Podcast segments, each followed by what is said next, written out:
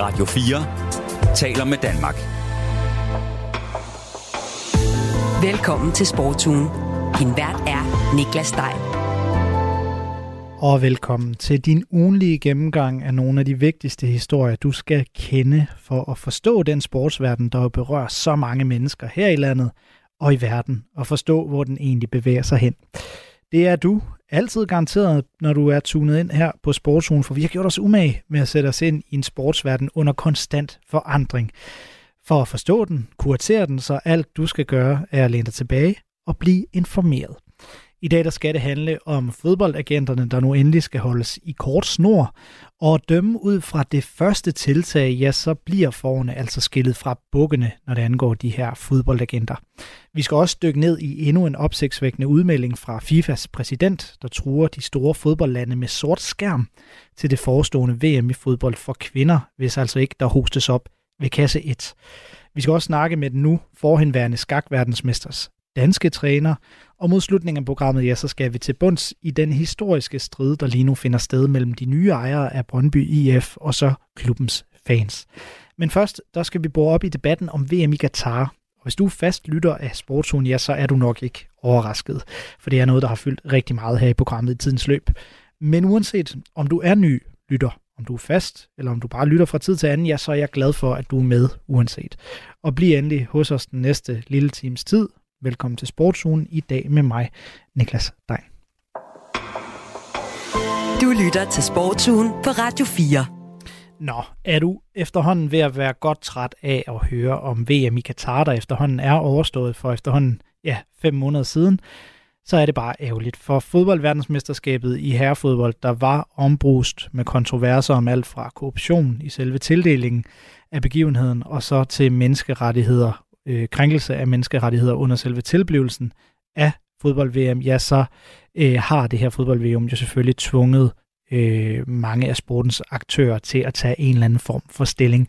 Men hvordan navigerer man så egentlig i det minefelt af værdier og meninger, som efterhånden bare fylder mere og mere i sportens verden? Det ser der endnu ikke ud til at være fundet sådan en helt op, oplagt løsning til, men nu har Danmarks Idrætsforbund så præsenteret et bud. DIF, som de hedder øh, forkortet, har nemlig lanceret et sæt anbefalinger, som de mange danske idrætsforbund kan gøre brug af, når det kommer til øh, tildeling af internationale idrætsbegivenheder. De her anbefalinger de er delt op i et før, under og efter tildelingen af værtskaberne, og i dem kan man blandt andet læse, at forbund kan søge rådgivning ved DIF, de kan søge alliancer i andre ligesindede lande, og så kan de jo prøve at presse på for at få basale krav til både menneskerettigheder og bæredygtighed osv. opfyldt, når de her øh, idrætsbegivenheder skal tildeles til lande. Nu har jeg så Hans Natorp, formand for Danmarks Idrætsforbund, med mig på en linje. Velkommen til, øh, Hans Natorp. Tak skal du have, Niklas. De her anbefalinger de blev præsenteret øh, på jeres øh, årsmøde her i weekenden, hvor, øh, skal jeg lige indledningsvis sige, du blev genvalgt som formand først og fremmest. Tillykke med det. Jo tak, tak skal du have. To år mere øh, til dig i formandstolen, og øh, blandt andet med det her nye tiltag, øh, øh, altså en række anbefalinger, som I har fremsat, når det kommer til Danske Forbunds ageren i, i forbindelse med tildeling af værtskaber til store internationale sportsbegivenheder. Først og fremmest, hvor, hvorfor er der brug for sådan nogle anbefalinger? Det er der, fordi vi i, i dansk idræt øh, kun i stigende grad vil blive konfronteret med værtskaber i lande, som ikke lever op til den governance, det menneskesyn, de værdier, som vi står på, øh, respekt for universelle menneskerettigheder. Det er det udgangspunkt, vi arbejder med i international idrætspolitik, og, og de anbefalinger her, det arbejde er noget, som blev sat i gang tilbage med lanceringen af vores internationale strategi i 2021. Og øh, som du rigtig nok også øh, påpeger, så, øh, så fik vi jo med, med fodbold World Cup i Katar vist, kastet lys på, hvor, hvor vigtigt det er, at vi forstår at navigere i det her farvand. Øh, også selvom, selvom vi ikke lykkes med at få placeret en, en begivenhed et sted, hvor vi synes, det er et godt værtsland, så skal vi jo stadigvæk kunne have nogle redskaber og håndtere den situation, vi så står i med et mindre godt værtsland. Så, øh, så det bliver bare en udfordring fremadrettet øh, i højere og højere grad. Hvad er håbet med, med, med de her anbefalinger? Er det sådan, at forbundene skal kunne bruge dem som et decideret opslagsværk, eller er det mere sådan en, en konkret tidslinje, Øh, eller er det noget helt tredje? Er det, er det bare sådan noget, der lige sådan skal indprintes i baghovedet, som bare er godt at have? Ja, det er de to første ting, du nævner. Altså det, jeg vil ikke kalde det et opslagsværk, men jeg vil kalde det en værktøjskasse med forskellige øh, metoder, øh, forskellige strategier, man kan tage i brug i forhold til at øh, navigere i tidslinjen. Altså det vil sige, hvordan kan man påvirke en beslutningsproces før øh, et værtskab bliver tildelt. Hvad kan man konkret gøre under selve den politiske progress, øh, øh proces, øh, under en kongres, hvor et værtskab bliver tildelt, eller hvordan det nu bliver tildelt. Øh, og hvad kan man så gøre efterfølgende, som jo var det, der var tilfældet med, med World Cup'en i, i Katar, øh, hvor, hvor vores øh, danske øh, fodboldforbund DBU jo ikke har haft havde nogen indflydelse på valget af Katar som vært, men jo alligevel så måtte forholde sig til at skulle navigere i, hvordan, hvordan løser vi så en, en opgave, når det nu er Katar, det foregår i. Øhm, så det er en række... Øh, anbefalingerne er en, en værktøjskasse med forskellige øh, metoder, strategier og redskaber, man kan hive op i, øh, i processen før tildelingen, under tildelingen og efter tildelingen.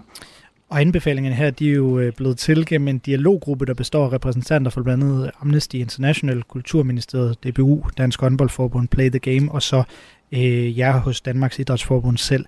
De blev stemt øh, overbevisende igennem de her anbefalinger øh, ved øh, DIFs repræsentantskab øh, der i, i weekenden. Jeg kan ikke huske tallene i hovedet, men har du dem, Hans Næs, Var det noget med 120 mod 1? Ja, ja, sådan, ja, Ja, det var 122, øh, der, der, der bakkede op, og der var en enkelt, der, der stemte imod, og så var der ganske få i størrelseorden, to-tre stykker øh, blanke øh, stemmer. Så det var en massiv opbakning til det, og arbejdet er jo også forankret meget, meget bredt. Øh, du nævnte to forbund, der var faktisk tre med, for der er også et lille forbund med Dansk Rugby Union, så vi har alle størrelser af forbund i Danmarks Idrætsforbund repræsenteret i arbejdet. Og så ikke mindst eksterne aktører, øh, hvilket jo har været enormt vigtigt, fordi vi jo i vores måde at agere på øhm, kun kan blive skarpere ved også at have erfaringerne fra de eksterne aktører, både i forhold til, hvad de ved, altså hvad ved vi om menneskerettigheder, det må være Amnesty, Amnesty der, der er stærk på det, hvad ved vi om governance, korruption, Transparency International er stærke på det. Vi har et tæt samspil med vores politikere på den her dagsorden, øh, så derfor har Kulturministeriet også været meget, meget vigtige at få med øh, ombord. Og, øh, og sammen har vi så i en dialoggruppe fået, fået udarbejdet de her 26 anbefalinger. Som jo så er delt op i en før, under og, og efter. Kan du, kan du blive mere konkret på, hvorfor, hvorfor egentlig gør det på den måde?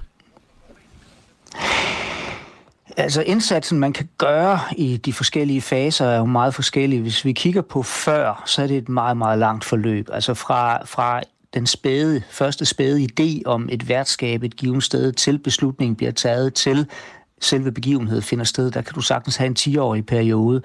Og øh, i opløbet der kræver det jo, at man er til stede, øh, stærkt politisk repræsenteret, øh, ultimativt i det internationale forbunds eksekutivkomité, for at man får direkte indflydelse. Det er de færreste lande, der i det hele taget er repræsenteret der. Og, og, og Danmark sidder jo bestemt ikke i, øh, i alle steder der. Øh, så, så det er et meget, meget langsigtet strategisk arbejde, man skal lave, hvor man skal, klargøre, skal klarlægge, hvorhen ligger beslutningsprocessen, hvor kan man få indflydelse, og hvis vi ikke kan være i executive komiteen, kan vi så på nogen måde påvirke det. Og måske har vi det slet ikke i skåbet. Øh, det kan godt være, at vi kommer ind meget senere og siger, at den beslutning er taget, og så må vi jo så må vi håndtere det derfra. Og så er der selve processen under, som er meget kort og intens ofte, hvis det i det hele taget er en proces, man får lov til at, at, at deltage i. Altså for eksempel World Cup'en i Katar i FIFA-regi, øh, da den blev tildelt, det var jo en beslutning, der blev taget helt lukket i FIFAs eksekutivkomité. Så mindre man var et af eksekutivmedlemmerne, så havde man ikke nogen dør ind til at påvirke den beslutning.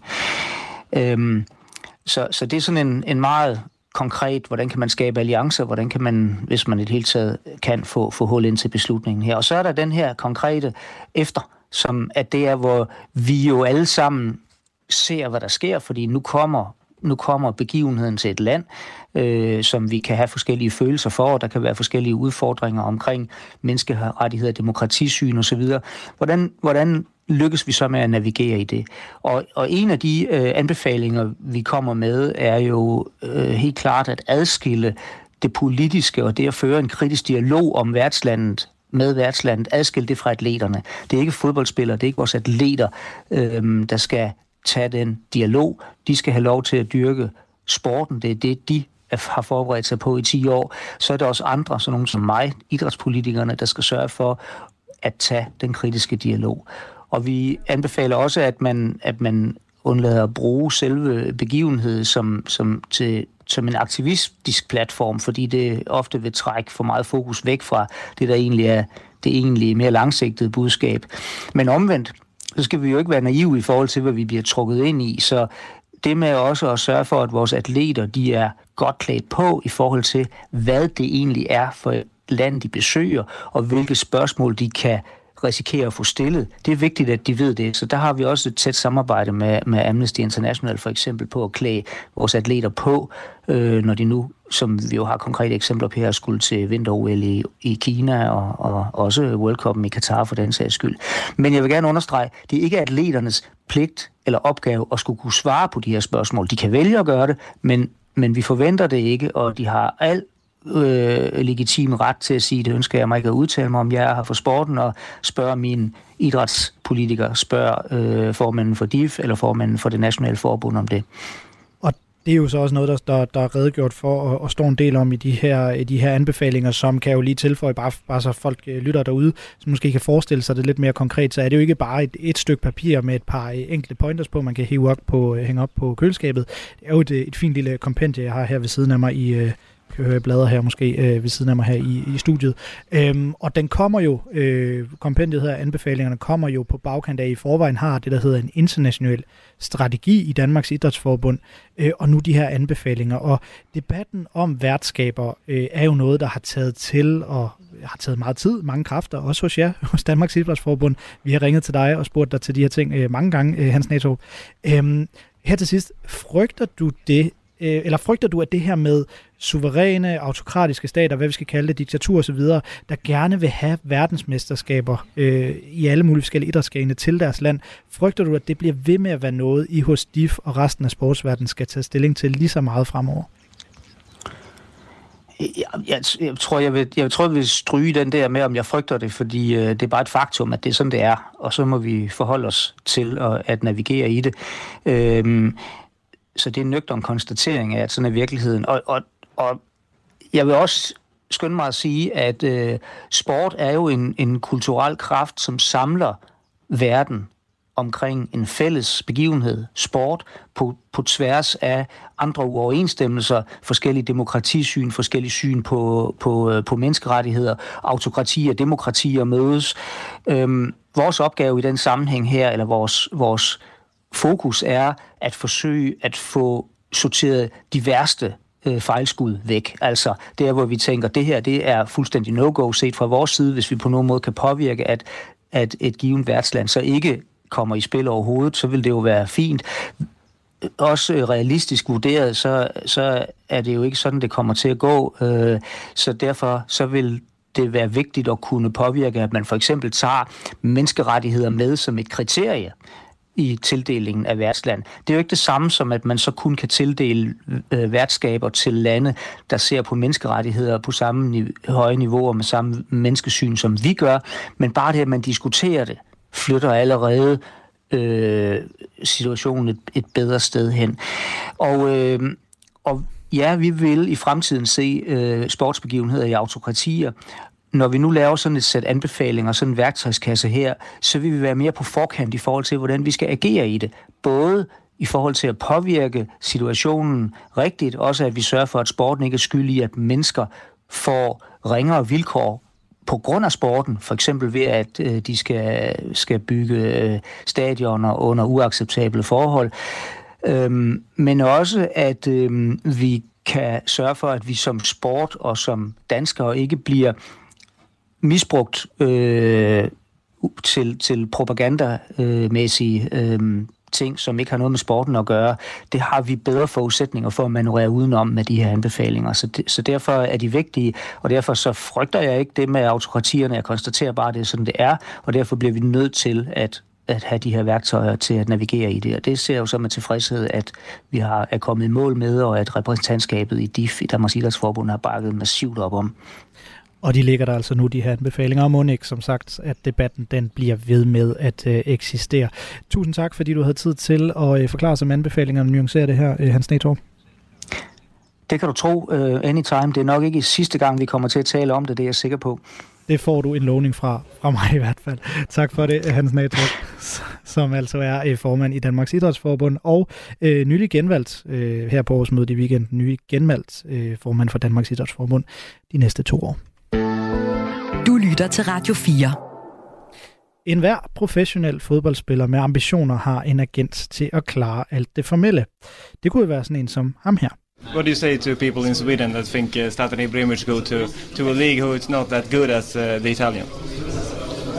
Something like go fuck yourself? Or something in that attitude?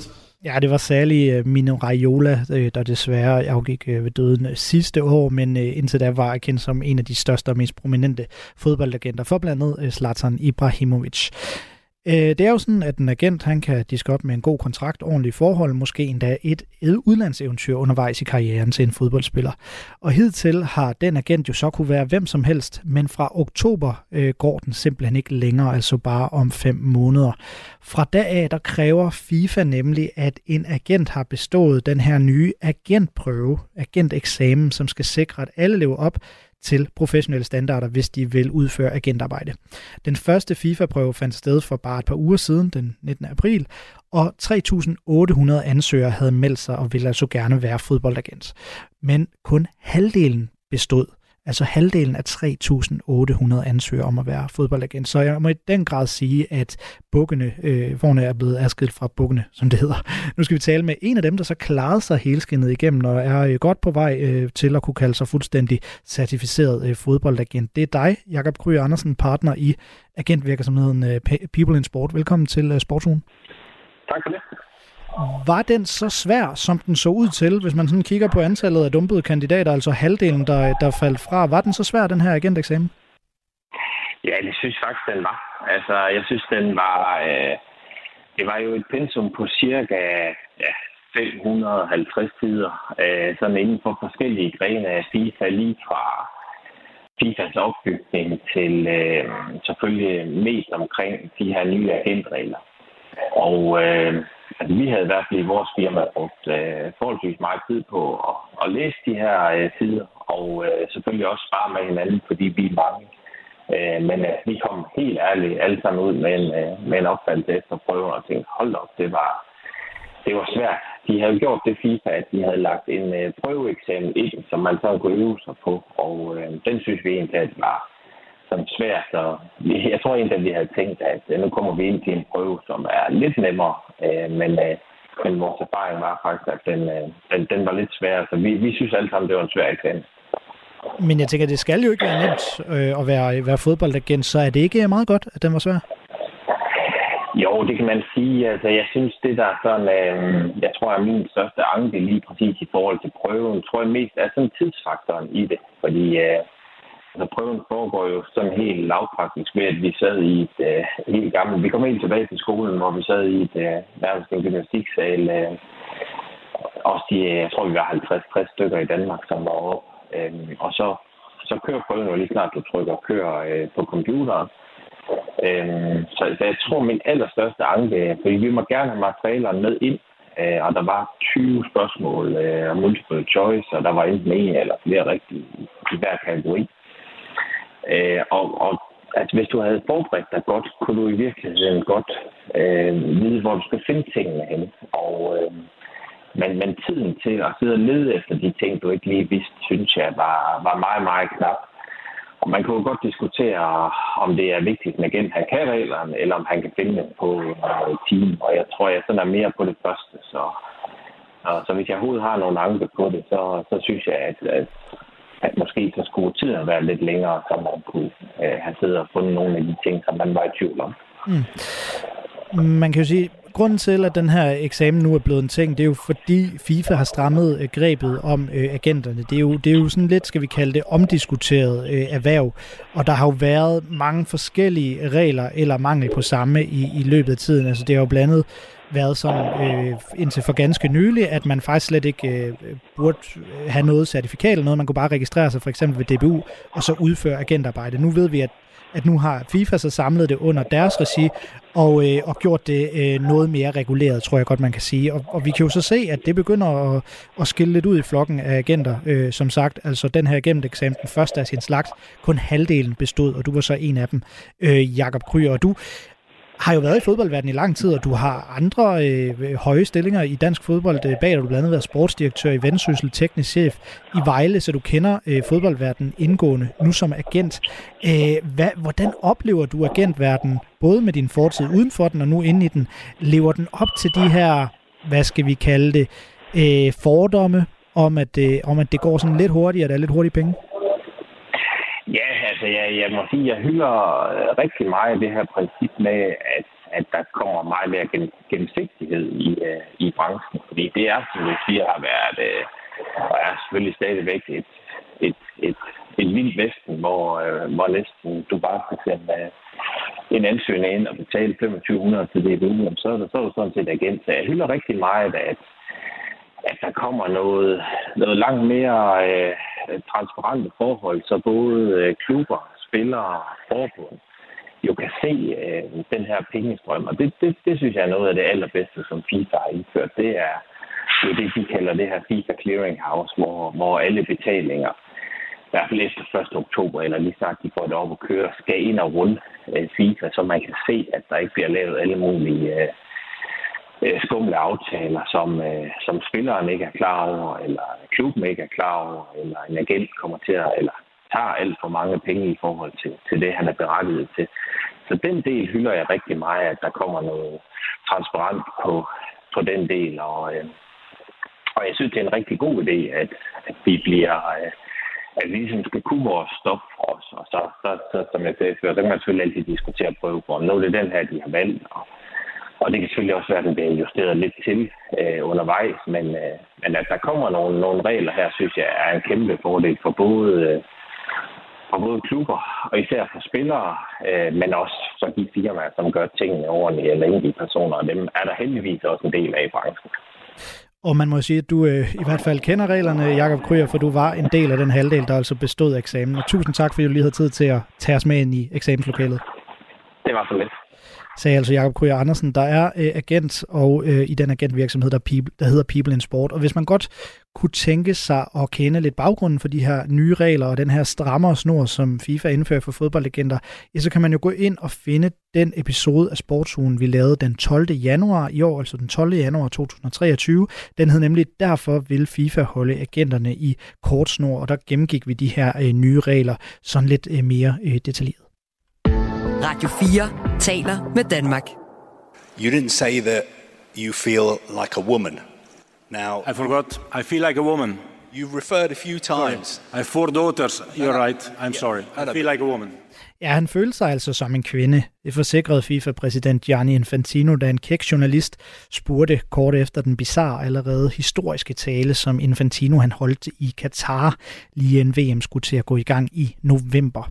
For han elsker skam kvindefodbold, og han vil udbrede den, siger Infantino, og han vil den simpelthen så meget, at de tilbud, som FIFA har fået på tv-rettighederne til kvinders øh, til kvindernes fodbold-VM den her sommer, ja, de skal altså være meget, meget højere. Host op, det fortjener kvinderne, ellers vanker der simpelthen sort skærm, sagde Infantino tidligere på ugen i en meget opsigtsvækkende udmelding, adresseret de fem store fodboldlande, som er England, Tyskland, Frankrig, Italien og Spanien. TV-udbyderne i de her fem lande, de har nemlig lagt deres bud på øh, tv-rettighederne til slutrunden, der foregår i Australien og New Zealand om under tre måneder, og de kan slet ikke være bekendt og tilbyde, tilbyde 20-100 gange øh, så let som til herrenes VM, siger Infantino. For kvindernes VM, de bliver altså set af helt op til halvt så mange som til herre-VM, men øh, der bliver altså budt 20-100 gange så lidt som til herrenes VM, siger altså Infantino. Kvindefodboldens popularitet stiger da også gevaldigt i de her år, men FIFA har længe været kritiseret for ikke at skubbe nok på den udvikling, da der stadig var brug for det.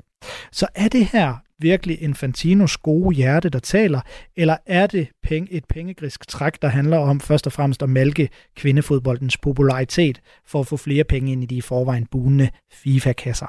Ja, det har jeg spurgt Jesper Jørgensen om. Han er fodboldøkonom og partner i Deloitte, og jeg spurgte ham indledningsvis, om det her Infantino-regnestykke, jeg nævnte før, det giver mening. Det er da givet rigtigt, øh, og øh, hvad hedder det, øh, det han siger, øh, det kan da godt være, at han runder op lidt til sin egen fordel og alt muligt andet, men, men øh, øh, øh regnstykket skal jo trædes på lidt anden måde, øh, fordi et er jo til at, til tage det her, et andet er jo, hvad, hvad, hvad er business casen for de øh, tv-selskaber, der køber øh, de her rettigheder, og hvad hedder det, øh, det har de jo vurderet, altså øh, tv-selskaberne, øh, de betaler det, de vil betale flere, og de vil betale mest muligt øh, for mest muligt, øh, så, så øh, det er jo det, de forsøger at komme igennem med.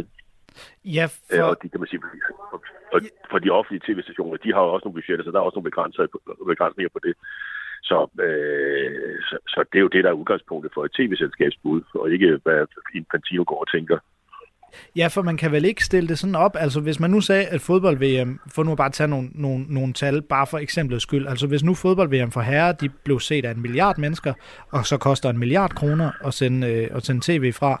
Hvis kvinde-VM så har en seerantal på halvdelen, altså en halv milliard, skulle øh, kvinde-VM så også bare koste en halv milliard kroner? Det er sådan, øh, jamen, øh, sådan kan man ikke bare se på det. Et igen er seerantallet, men det er, hvad er, hvad er hele økonomien i det set for tv-selskaberne, de, for de kommersielle tv-stationer.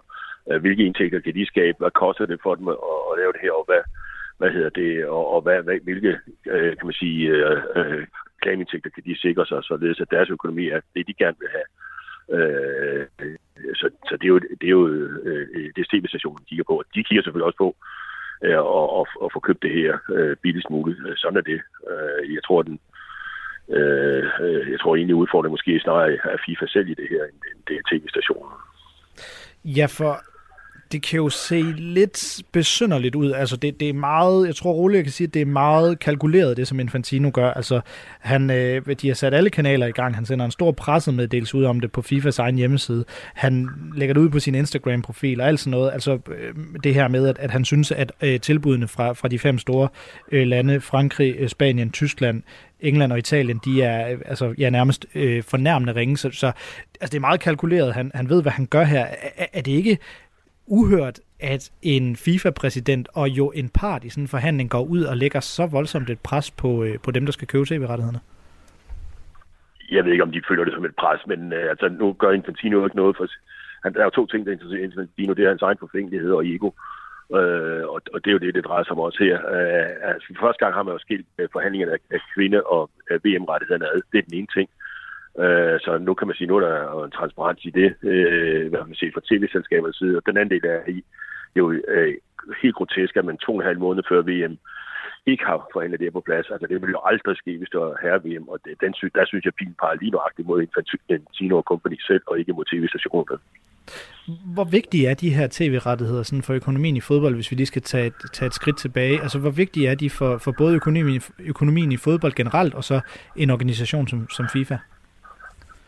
Altså, øh, altså FIFA, hvis de mener, der er for få penge øh, til kvinde, øh, øh til, og, og til kvinderne øh, efter det her VM, så kan de jo bare tage noget af det kæmpe overskud, der er for herrenes VM. Så det er ikke penge, FIFA står og mangler øh, for at kunne at gøre øh, noget mere, kan man sige, øh, øh, ligelig fordeling.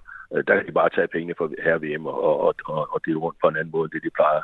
Øh, det vil være det nemmeste. Øh, det her, det får hverken øh, øh, kvindefodbolden til at gå i stå, øh, eller øh, øh, FIFA til at gå øh, for at komme i økonomiske problemer. Altså, sandheden er, at det er måske alle andre end FIFA, der har drevet, øh, virkelig har drevet udviklingen af kvindefodbold i UEFA, og, og de store, store fodboldnationer, og faktisk de store klubber, der har, har drevet det øh, til, hvor det er i dag. Ja, for man snakker jo sådan relativt meget om, om kvindefodboldens øh, fremgang i de her år. Øh, man kan se det meget, øh, meget tørt på tallene, øh, for tilskuertallene i, i nogle af de større ligaer. Øh, de stiger øh, med voldsom hast, og øh, der bliver slået øh, stadionrekorder rundt omkring, øh, særligt i, i England. Øh, igen, hvis vi prøver at kigge sådan lidt mere generelt på det, udvikler økonomien sig i kvindefodbold så i takt med den interesse, der er? Altså stiger den også eksponentielt i de her år? Jamen, den, den, den stiger øh, øh, øh, i, i, absolut i samme takt, øh, og, og øh, hvad hedder det, det, det der har været instrumentelt for det, det har jo været, øh, det har været i hvert fald Europa og UEFA, men især de store klubber er gået øh, satse på kvindefodbolden, øh, så øh, og få sat det på kortet. Så der har, øh, der har jo været en, som selv siger, i de sidste 5-6 år, har der været en fantastisk øh, flot udvikling i kvindefodbolden i Europa. Øh, men som sagt, det er i hvert fald ikke FIFA, der har drevet den. Kan det her så så sidder jeg, altså jeg sidder jo så og tænker, kan det her så være Infantino, der ser sit snit til at lukrere på den kvindefodbold-popularitet, altså den stigende popularitet for kvindefodbolden, til at få flere penge i kassen i FIFA via, via de her tv-rettigheder? Ja, det er jo den ene ting, og så er FIFA blevet kritiseret altså for et netop ikke at gøre nok for kvindefodbolden, så, så øh, hvad hedder det, så, så det, det, det, jeg tror jeg også, de har noteret sig i FIBA, og Infantino har noteret sig det, så, så hvad hedder det, øh, Øh, det, det ligger der også bag øh, ved det her. Øh, og, og, øh, og selvfølgelig pres på at få øh, så mange penge øh, sammen som muligt. Men igen, igen vil jeg også sige, har man jo bragt sig selv i en knibe her to og en halv måned før VM, og slet ikke have det her på plads, øh, vil jeg jo helt uhørt, som sagt, hvis det havde været fairness-VM, så det aldrig, øh, havde vi aldrig kommet til at stå i den situation.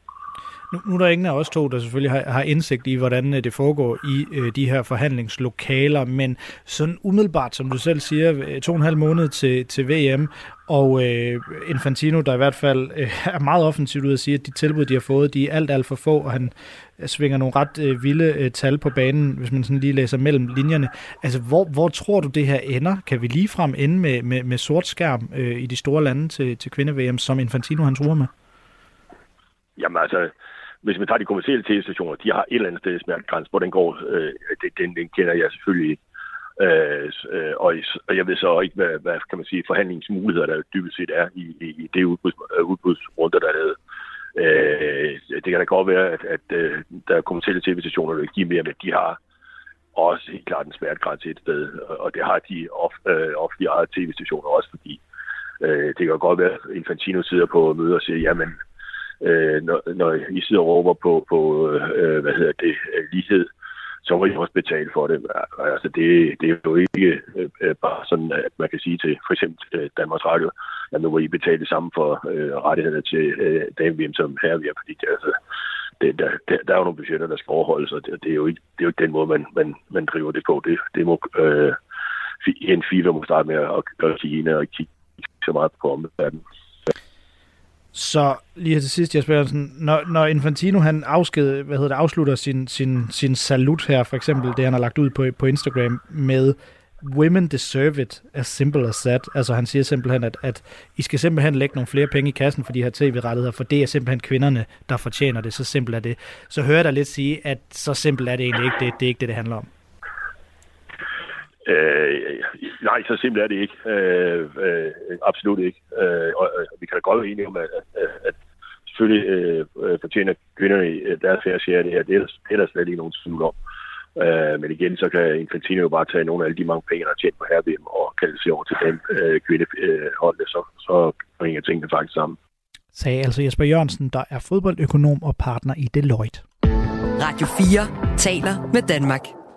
Verdensmesterskabet i skak er blevet afgjort, og det blev et helt særligt mesterskab og en ret vild afgørelse for ikke nok med, at det var tæt, ja ikke nok med, at det var mellem to af de geopolitiske stormagter, Rusland og Kina, ja, så var, det også, øh, så var der også hele det her bagtæppe med, at den ellers regerende verdensmester jo slet ikke stillede op. Det vagt nemlig stor opmærksomhed, da verdensmesteren siden 2013, norske Magnus Carlsen, han sidste år meldte ud, at han ikke havde i sinde at forsvare sin titel. Og det gjorde han alvor af, så derfor var det altså viceverdensmester Ian Nepomniachtchi fra Rusland mod udfordreren Ding Liren fra Kina. Og sejren den endte med at gå til kineseren Deng i yderste potens. Alle 14 matcher skulle således i spil, og da den stod 7-7, altså helt lige, ja, så skulle duellen øh, ud og afgøres i tiebreaks, som det også hedder i skak. Den vandt Deng Liren, selvom Nepomniachtchi han havde været i front gennem det meste af den samlede duel. Og nu er Deng Liren fra Kina altså ny verdensmester i skak. Det er derfor, jeg nu skal øh, sige, at det er træneren for den nu tidligere verdensmester Magnus Carlsen, jeg har med i programmet. Det er nemlig Peter Heine Nielsen. Velkommen, Peter. Tusind tak skal du have. Verdensmesterskabet det endte altså med at gå til ham her, Ding Liren, efter tiebreaks. Øhm, var den samlede skak-VM-duel lige så tæt, som tallene de indikerer? Ja, det var den. Eller om noget vil man sige, at øh, det i grundlæggende var Nepomniachtchi, der, der dominerede matchen. Så det var nærmere sådan, at, øh, at det, det hele tiden lå til, at Nepomniachtchi ville øh, vinde. Han var foran øh, tre gange. To gange havde han grundlæggende matchbold, kan man sige. I 12. parti stod han til gevinst og tabte, så den lige en udlignede. I 14. parti havde han chancen for at vinde, og havde han vundet det, havde matchen været slut. Det kiksede han. Så altså, det, det lyder mærkeligt, du spørger, om matchen var lige. Nej, det var den grundlæggende ikke. Nepomniachtchi var meget, meget tæt på at vinde den, og tabte den så til sidst.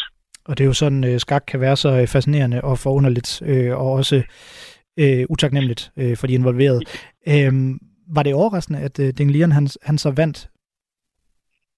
Ikke sådan i, i, i, i voldsom grad. Altså før matchen havde jeg sagt, at jeg synes grundlæggende, at Nepomniachtchi var, var marginal favorit, fordi at han... Øh, måske ikke er en bedre skakspiller end, øh, end, end Deng Lian, tværtimod, men han har et øh, altså, større opbakning, han havde et bedre team, et mere professionelt oplæg, og det synes jeg grundlæggende, at matchen bekræftede, at øh, på mange af sådan, de forberedelsesmæssige planer og i forhold til ressourcer, så virkede Nepomniachtchi ganske langt foran, hvorimod Ding Liren grundlæggende holdt sig ind i matchen på, på, på, på viljestyrke langt hen ad vejen. Vi så også, at Ding Liren kom til at altså, have lavet et uheldigt læk af sine forberedelser og sådan. Altså, på, på et, et ganske amatørmæssigt plan. Så altså, grundlæggende var det tale om, at Ding Liren, altså, han sagde selv, at hvis man ikke kan vinde, så, så skal man gøre alt, hvad man kan for ikke at tabe.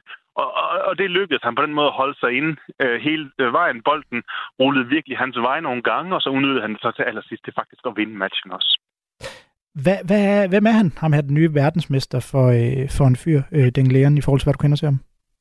Jamen, han er en utrolig sød og sympatisk fyr om noget, som minder han ikke så meget om, om verdensmester i skak, som, hvad skal man sige, øh, for at se det lige ud, typisk jo har et, et grundlæggende stort ego. Man kan diskutere størrelsen, om det er oppe i Bobby Fischers niveau eller nogen af dem mindre, men det er grundlæggende meget stærke karakterer. Deng Liran er grundlæggende en, en generet fyr og vældig sympatisk og hyggelig, vil du sige.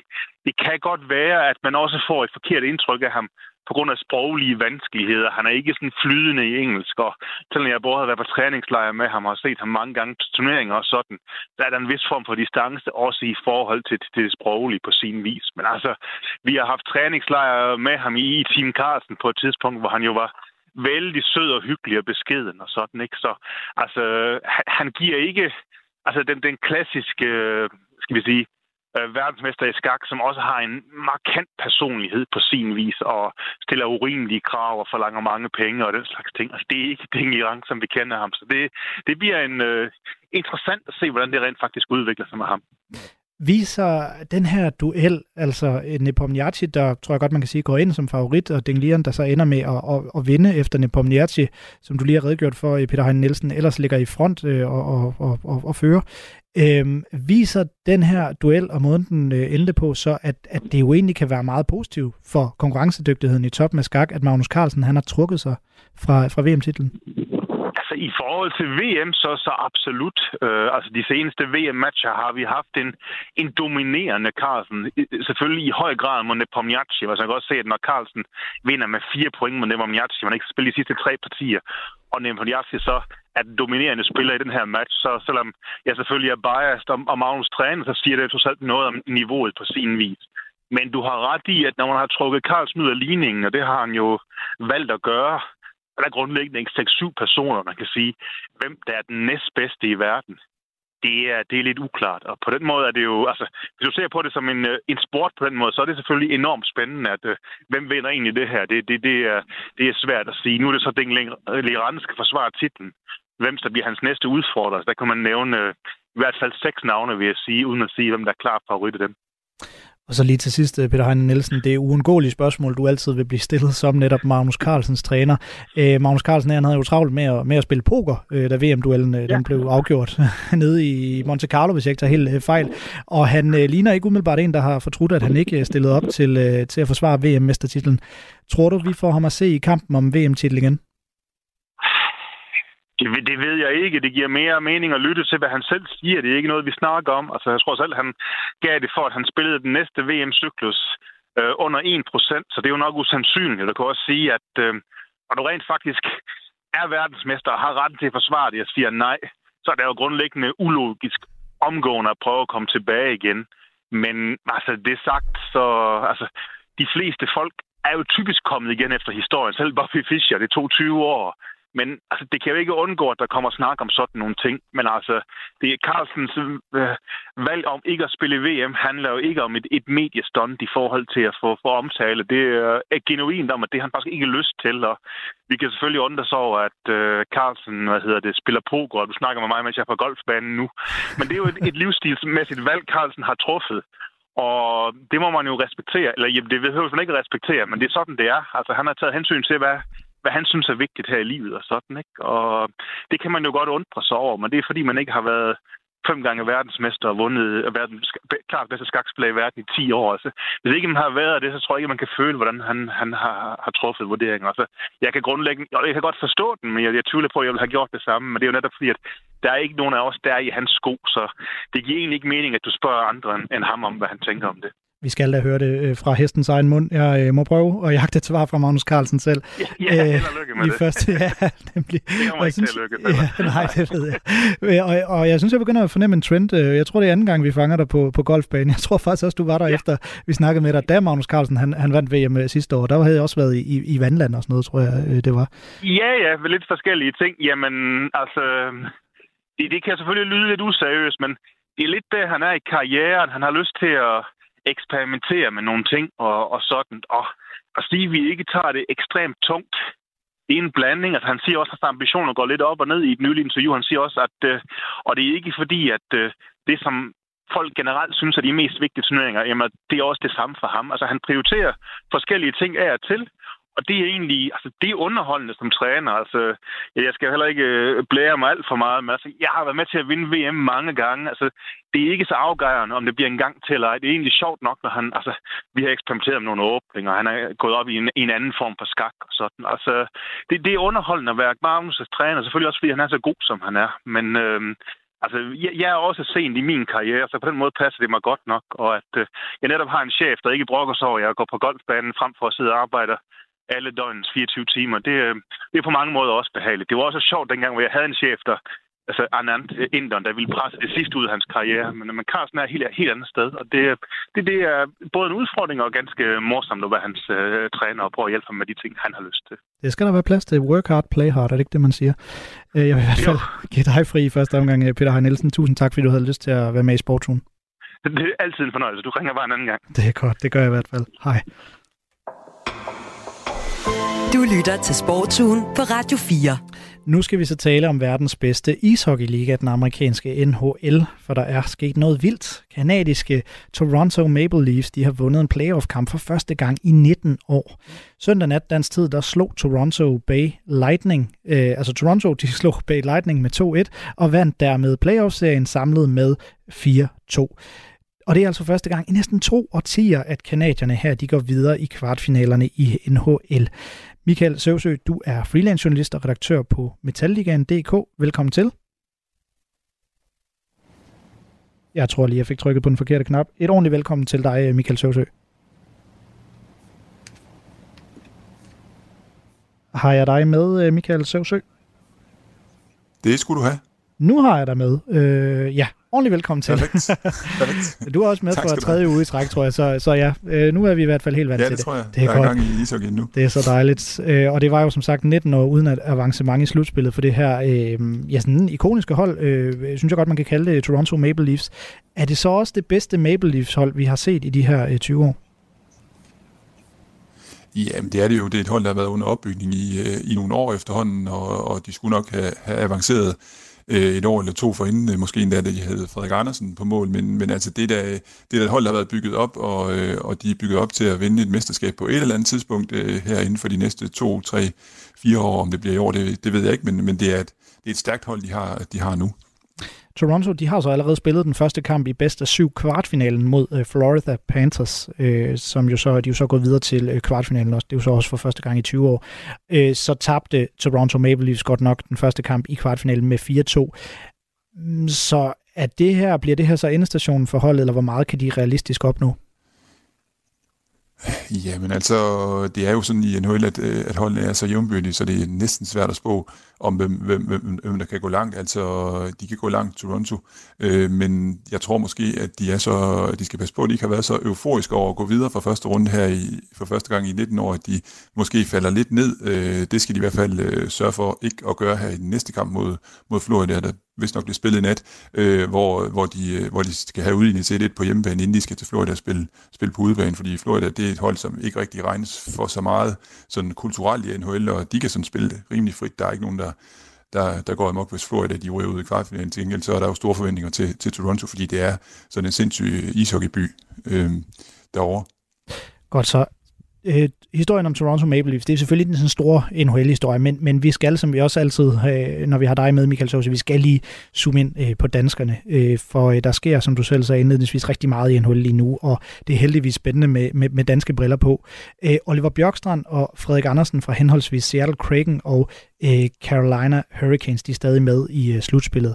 Hvordan ser du chancen for en dansk Stanley Cup-vinder lige nu?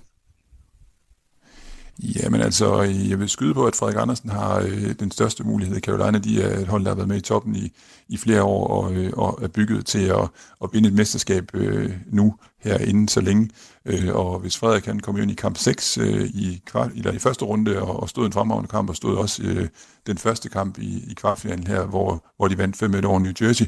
Og, øh, og, og han er i topform, og Carolina er i topform, så det er et godt bud, mit bedste bud på en dansk Stanley Cup-vinder, og bestemt slet ikke urealistisk så kan man sige uh, Oliver Bjørkstrand mm. uh, hos uh, Seattle Kraken, som er et af de nye hold. Han spillede måske den bedste kamp, en uh, dansker nogensinde har spillet i NHL i den afgørende kamp mod, uh, mod Colorado, uh, de forsvarende mester, som Seattle slog ud uh, og, uh, og scorede begge mål og havde fire stolpeskud i samme kamp uh, og var helt uh, flyvende i den kamp der og, og scorede også i den første kamp, hvor de, hvor de vandt her i, i kvartfinalen mod Dallas. Så de rider på en bølge, og, og som, som jeg sagde før, så er holdene så jævnbyrdige, som man kan aldrig vide. Det blev lige en uh, kort NHL-oprids uh, i, i den her omgang, men som sagt, Michael Søs, vi har haft dig med de sidste uh, to uger, så jeg synes, det var vigtigt, at vi også lige tog den igen, uh, den her, for lige at følge, uh, hvordan det egentlig går uh, danskerne. Og det her ikoniske hold, uh, hold Toronto Maple Leafs, som altså har vundet for første gang i 20 år i, uh, i slutspillet. Tusind tak, fordi du endnu en gang havde med til at give os uh, det store oprids, Michael Søsø. Vi tager, vi tager et overblik næste uge, når danskerne er noget lidt længere, tænker jeg. Det er jo det, vi må. Uh, cheers to that. tak for det. Tak for det, Michael Søsø, som altså er uh, freelance journalist og redaktør på Metalligaen.dk. Du lytter til Sportsugen på Radio 4. Og vi iler videre, og den her gang til Brøndby, for der udspiller sig lige nu et meget interessant scenarie i Brøndby IF. Det synes man jo nok ikke, hvis man er Brøndby-fan, men den twist, der lige nu foregår mellem fansene, og så de nye majoritetsejere fra det amerikansk ledede konsortium, der hedder Global Football Holdings, ja, det er ulig noget, vi hidtil har set i dansk fodbold. Brøndbys fan, fankerne, øh, tror jeg man kan kalde det, er kendt for at være imod moderne fodbold, men nu er de havnet lige midt i den moderne fodbolds udvikling som en del af det her øh, Global Football Holdings portefølje, som jo også deler ejerandele med, eller tilhørsforhold med andre øh, europæiske klubber. I sidste uge der udviklede kløften mellem ejere og fans sig så til et nyt niveau. De to parter de har i en rumtid ligget i forhandlinger om at indgå en såkaldt værdiaftale, men de forhandlinger de brød endegyldigt sammen i sidste uge. Det meddelte fanafdelingen i Brøndby, der har siddet øh, som fansenes repræsentant for, øh, ved forhandlingerne. Nu er jeg så meget glad for at kunne byde velkommen til Nana Møller Carlsen, for man kan ikke finde mange, der kender fanbasen i Brøndby bedre, og som samtidig også har talt med de amerikanske ejere. Nana Møller Carlsen, hun er chefredaktør og medejer af Brøndby-mediet 3.dk og podcasten Brøndby Lyd. Velkommen til øh, Sportun, Nana. Tak skal du have. Jeg tror lige, vi først skal have klargjort, øh, sådan fra dit synspunkt, hvad er en værdiaftale?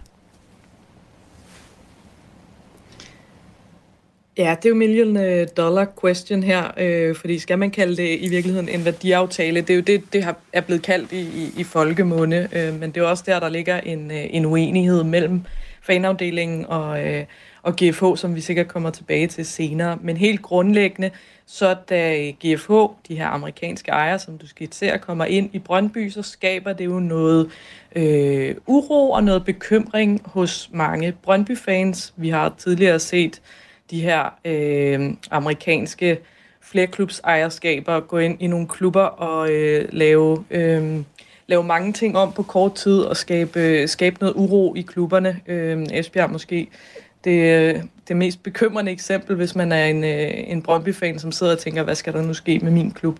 Så øh, det, at man gik i forhandlinger omkring og, øh, og, og indgå en værdiaftale, øh, det, det bunder jo i, at fansene gerne ville have noget og hvad kan man sige, øh, holde klubben op på nogle faste holdepunkter, en eller anden form for enighed i forhold til, hvad er det Brøndby er, hvad er Brøndbys værdier, og hvordan skal fodboldklubben Brøndby drives. Øh, og det gik man så i forhandlinger med, øh, med ejerne om, og det har kørt her øh, de seneste par måneder. Så jeg tror, grundlæggende har tanken været, at man skulle møde de nye ejere et sted, hvor de som nye ejere gik ind og viste, at vi vil gerne fansene, vi vil gerne Brøndby, øh, og så øh, se, om man kunne nå til enighed omkring de punkter, man så skulle drive Brøndby IF ud fra. Og det kunne man jo så ikke. Altså, det er jo ført til det her øh, sammenbrud. Og hvad helt konkret er årsagen til det her sammenbrud, som du ser det? Ja, torsdag i sidste uge øh, melder fanafdelingen ud på sin hjemmeside, at forhandlingerne er øh, brudt sammen, fordi øh, øh, GFH øh, ifølge fanafdelingen øh, har stillet det som et ultimativt krav, at det indhold, som, øh, som de har, har diskuteret i forhold til den her øh, værdiaftale, skulle lægges ud som et statement og ikke en aftale. Så i den seneste uge er der blevet diskuteret enormt meget øh, juridisk bindende aftale, bindende aftale og det her statement. Øh, så, så det er, det er der, øh, kæden er, er hoppet af i forhandlingerne. Øh, man var ikke enige om alt i i aftalen i sig selv, øh, men, men det er altså det her, der har været det, øh, det springende punkt. Øh, og i fanafdelingens øh, udmelding øh, torsdag sidste uge, melder de det ud, at det var en, øh, en, overraskelse, øh, en overraskelse for dem, at, øh, at GFH ikke ville indgå en aftale, øh, og at, øh, at det skulle være et statement, øh, og derfor så blev det også et ret markant, ret markant øh, sammenbrud i, øh, i forhandlingerne. Der er i hvert fald sket et eller andet, øh, en eller anden misforståelse mellem parterne i forhold til, til det her. Mm. Og hvis man hører øh, din øh, podcast Brøndby der har du selvfølgelig både haft mange fanrepræsentanter med. Du har også for nylig haft øh, lavet en podcast, meget interessant, som jeg vil anbefale, anbefale at høre i øvrigt, med Jan Bæk Andersen, tidligere øh, hvad kan man sige, majoritetsejer af Brøndby, nu stadig minoritetsejer, og så Scott Craze som repræsentant for det her GFH, altså en af amerikanerne, som også sidder i bestyrelsen. Og ham her den sidste, Scott Craze, han taler jo om, at de øh, som ejer ikke kan indgå en juridisk bindende aftale, fordi nogle af punkterne jo kan være svære at definere som sort-hvide og altså bestået, ikke bestået. Har han ikke også en pointe i det?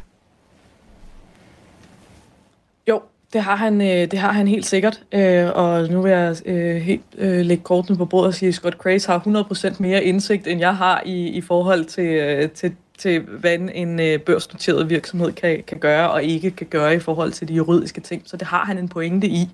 Øhm, jeg har også talt i Brøndby med, med repræsentanter fra fanafdelingen, øh, som, som siger, at de har godt været klar over, at en juridisk bindende aftale, hvor man øh, slæber klubben i retten, hvis de forbryder sig mod et punkt, ikke nogensinde har været realistisk. Øhm, men at man gerne vil have en bindende aftale, i hvert fald en mere bindende aftale end et statement på en hjemmeside, som man i og for sig kunne gå ind og, og redigere i. Øhm, og det er altså her, den her øh, øh, uenighed er opstået i forhold til, jamen, hvordan og hvor meget kan GFH øh, skrive under på, og hvad øh, har, har fansenes øh, ønsker og krav været til det her. Det er jo selvfølgelig fanafdelingen, som har siddet og med det her forhandlingsmandat øh, på vegne af, af fansene, men det er jo også noget, som, som Brøndby-fans er meget øh, uenige omkring øh, i forhold til, hvad man burde øh, tage og hvad man ikke burde tage. Vi når øh, desværre ikke mere om det her emne, for vi har nogle nyheder, der banker på. Øh, det er super hævligt over, ikke nyhederne, de skal der være plads til, men, men at vi ikke når mere om det her emne, for det er faktisk øh, super interessant, og øh, du er interessant at snakke med det om, øh, Nana Melo Carlsen. Men øh, det kan være, vi øh, tager den øh, videre igen på et andet tidspunkt. I første omgang, tusind tak, fordi du havde øh, tid til at være med i Sportsugen. I er velkomne, og øh, jeg ringer bare en anden gang. Det gør vi. Nana Møller Carlsen, som altså er chefredaktør og medejer af Brøndby-mediet 3point.dk og podcasten Brøndby Lyd. Øh, igen vil jeg anbefale øh, sidstnævnte, som altså blandt andet har en øh, meget, meget interessant snak med både Jan Bæk Andersen og Scott Craze, som repræsenterer de her nye ejere. Jeg kan lige øh, tilføje, at jeg har været i kontakt med øh, Jan Bæk, Ejersen, øh, Jan Bæk Andersen, tidligere minoritetsejer, eller undskyld, nuværende minoritetsejer af Brøndby, tidligere majoritetsejer. Han sidder altså stadig i bestyrelsen. Øhm, Øh, jeg har været i kontakt med om interview. Det kunne ikke lige lade sig gøre i den her ombæring. Du lytter til Sportsugen på Radio 4.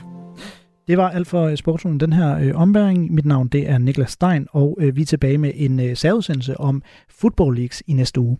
Husk, at øh, du kan høre Sportsugen øh, altid på podcast. Du finder os på diverse podcasttjenester. Nu skal du have nyheder. Du har lyttet til en podcast fra Radio 4. Flere episoder i vores app, eller der, hvor du lytter til podcast. Radio 4 taler med Danmark.